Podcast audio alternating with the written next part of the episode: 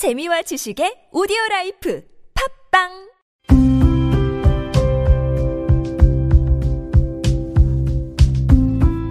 칼럼을 읽어드립니다.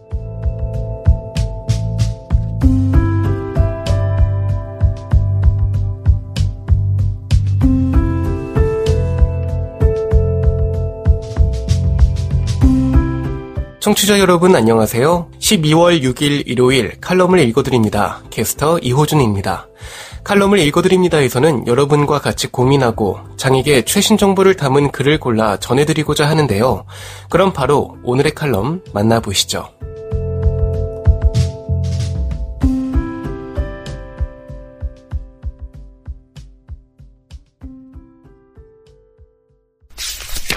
에이블 뉴스 직장 내 장애 인식 개선 교육 온라인 강의 내용 부실 칼럼니스트 서인환 코로나19로 인하여 장애인 복지법에서 정한 장애 인식 개선 교육이나 장애인 고용 촉진법에 의한 직장 내 장애 인식 개선 교육은 상당한 차질을 빚고 있다.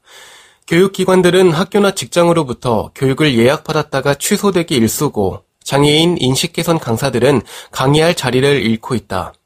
하지만 법적 의무 교육이기 때문에 최근 필자도 A 온라인 교육 연수원에서 온라인으로 직장 내 장애 인식 개선 교육을 듣게 됐다.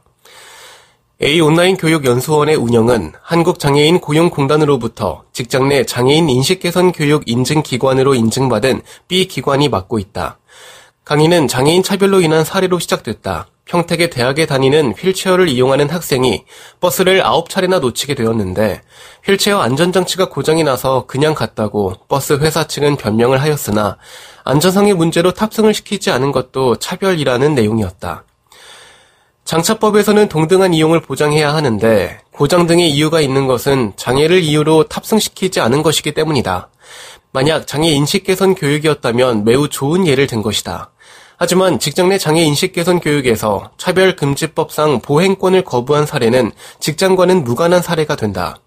이 강의는 내내 장애인 차별 금지법을 설명하고 장애인의 유형과 복지 제도 등을 설명해 나가는 것으로 되어 있어서 직장 내 장애 인식 개선 교육과는 조금 동떨어진 것이 아닌가 싶었다. 장애 유형을 설명하면서 15가지 유형을 표로 보이고는 2초도 지나지 않아 화면이 다음 페이지로 넘어가는 것을 보고 제대로 볼 시간을 주지 않을 것이면 표는 왜 제시하는가 싶었다. 다음 페이지에서 각 장애 유형이 상세하게 소개되어 그나마 다행이다 싶었다. 그런데 장애인의 정의에서 신체적, 정신적 장애로 인하여 일상생활과 사회적으로 어려움을 겪는 자를 말하는데 비슷한 말로 장애자라고도 부른다고 하였다. 나는 귀를 의심했다. 장애자라고 부르지 말고 장애인이라고 불러야 한다고 하는 것이 아니고 장애자라고도 부른다니 결코 비슷한 말이 아니다. 장애 유형 설명에서 암이나 디스크 등으로 인하여 시각을 상실하여도 장애인이라고 하였다. 시각장애인은 시력을 기준으로 하니까 시각장애가 있으면 장애인은 맞다. 하지만 그 많은 예를 들면서 암과 디스크로 인한 실명을 언급했을까?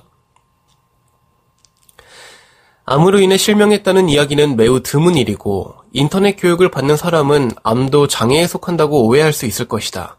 정신적 장애를 설명하면서 치매로 인한 것도 정신적 장애에 속한다고 하였다. 노인성 질환 중 뇌졸중은 뇌병변 장애에 속하지만 치매는 장애 유형에 속하지 않는다. 차별금지법을 설명하면서 식당에서 구조상의 이유로 장애인의 이용이 불가하다는 안내가 없이 출입을 거부하면 차별이라고 하였다. 그렇다면 안내만 붙이면 차별이 아닌 것인가? 편의증진법상이나 차별금지법 어디에도 이용을 할 수 없는 사정을 안내 문구만 벽에 붙이면 된다는 문구는 없다. 시각장애인은 그 문구를 볼 수 없을 것이고 편의시설은 정당한 편의 제공이지 사정이 있으면 출입을 하지 못함을 고지하면 되는 것이 아니다. 그리고 선진국과 우리나라의 장애인에 대한 인식을 비교하였는데 선진국은 차별도 없고 학교나 직장에서도 차별이 없으나 우리는 그러지 못하다고 설명하였다. 어떤 구체적 수치로 데이터도 제공하지 않으면서 단순히 선진국은 모두가 인식이 잘 되어 있고 우리는 그렇지 않다는 이야기는 설득력도 없거니와 우리를 스스로 낮추는 것 같다. 선진국에서도 차별은 있을 것이고 우리도 장애인에 대한 권리를 보장하기 위한 노력을 하고 있는데 선진국이 되려면 인식 정도가 좋아야 한다는 말이 거슬린다. 광고에 의한 차별의 예로 근로자를 모집하는 공고문에 신체 건강한 자를 응시 자격으로 제시한 것을 들었는데 모집 공고는 광고이기는 하지만 이는 직접 차별로 장애인을 거부한 것으로 보는 것이 더 합당해 보인다.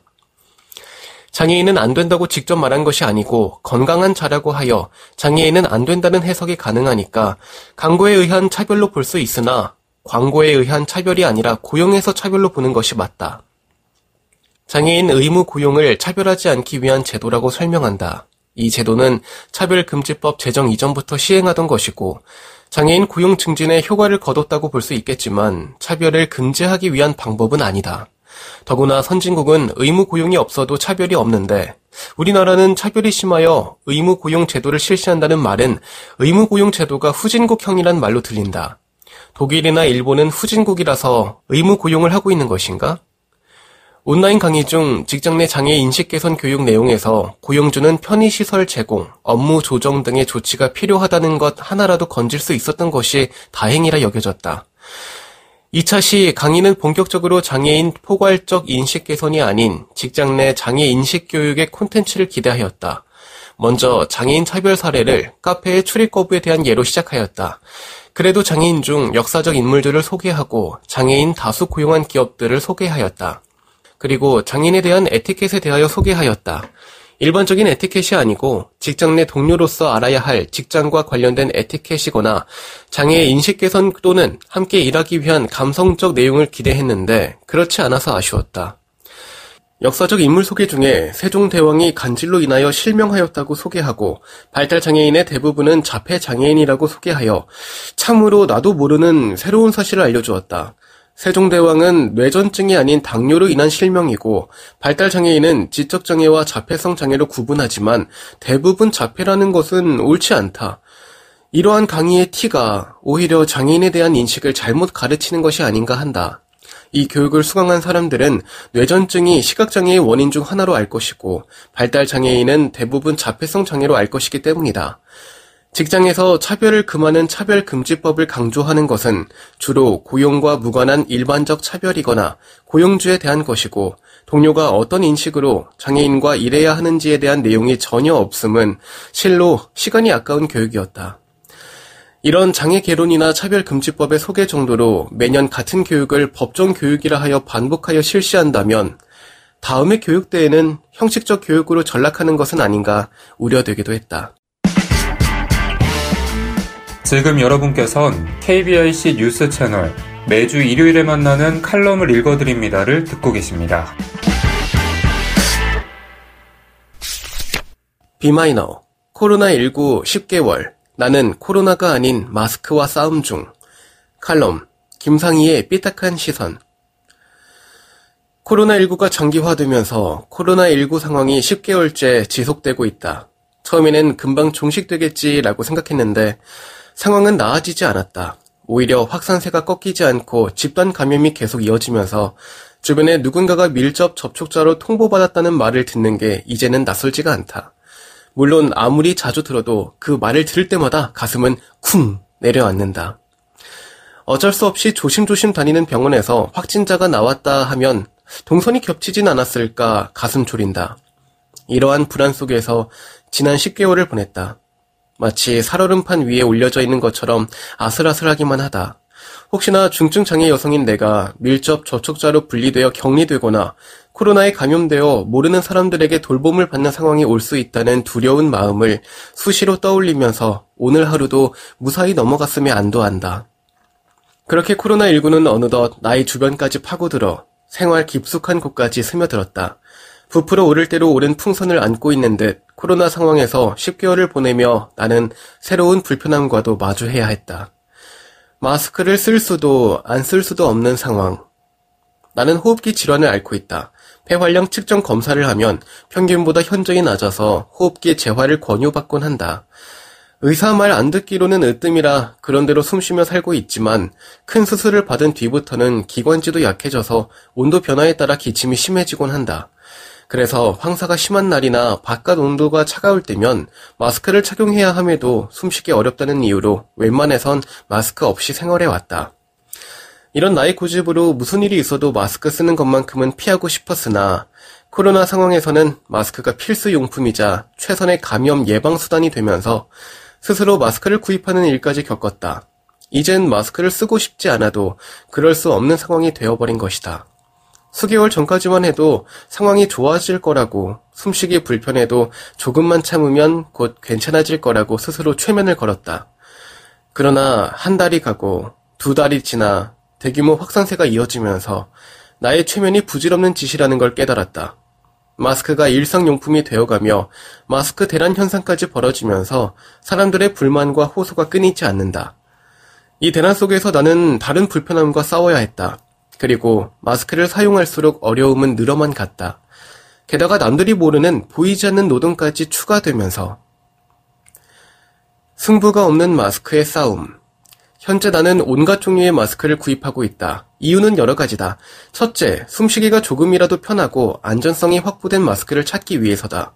숨쉬기 편하면 안전성이 떨어져서 코로나 예방 효과를 기대하기 어렵고 안전성이 높으면 숨쉬기가 힘들다.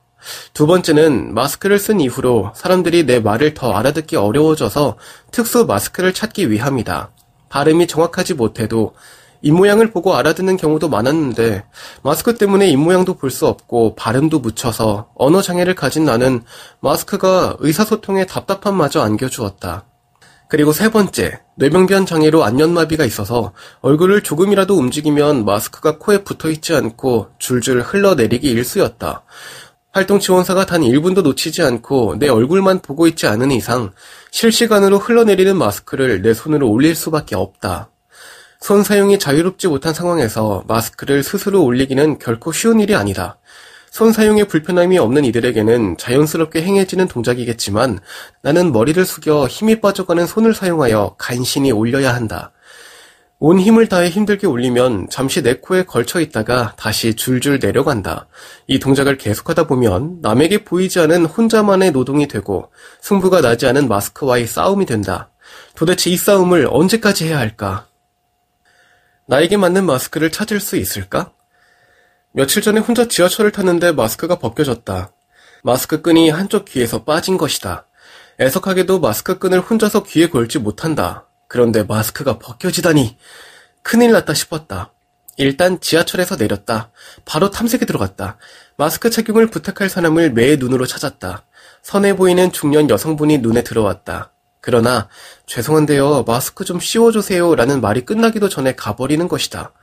마스크가 벗겨지는 일은 그동안 가끔 겪었던 일이고 그동안 사람들이 잘 도와줬던 경험이 있는지라 거절당할지는 생각도 못했다.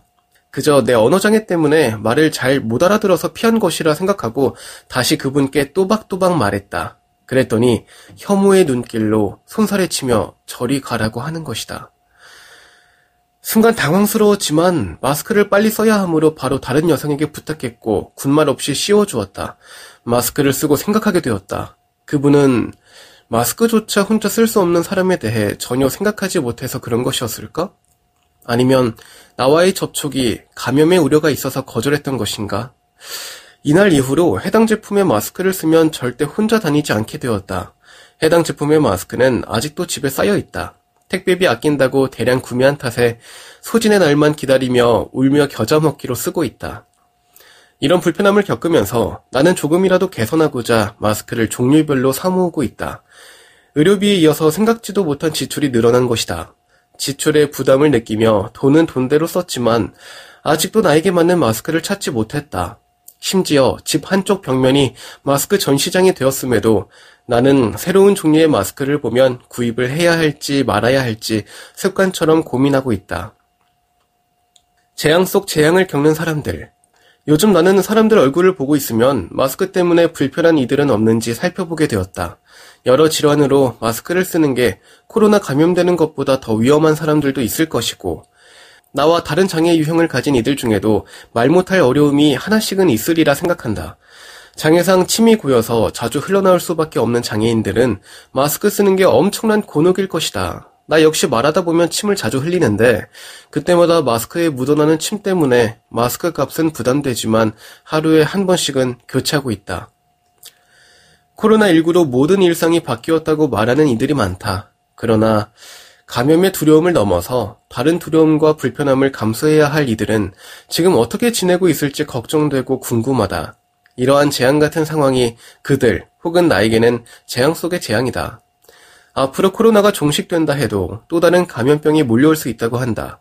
그때에는 또 어떤 상상치도 못한 불편함과 어려움이 함께할까? 그리고 과연 어떤 준비와 고민이 필요할까? 예측 불가능한 미래가 더 복잡해졌다.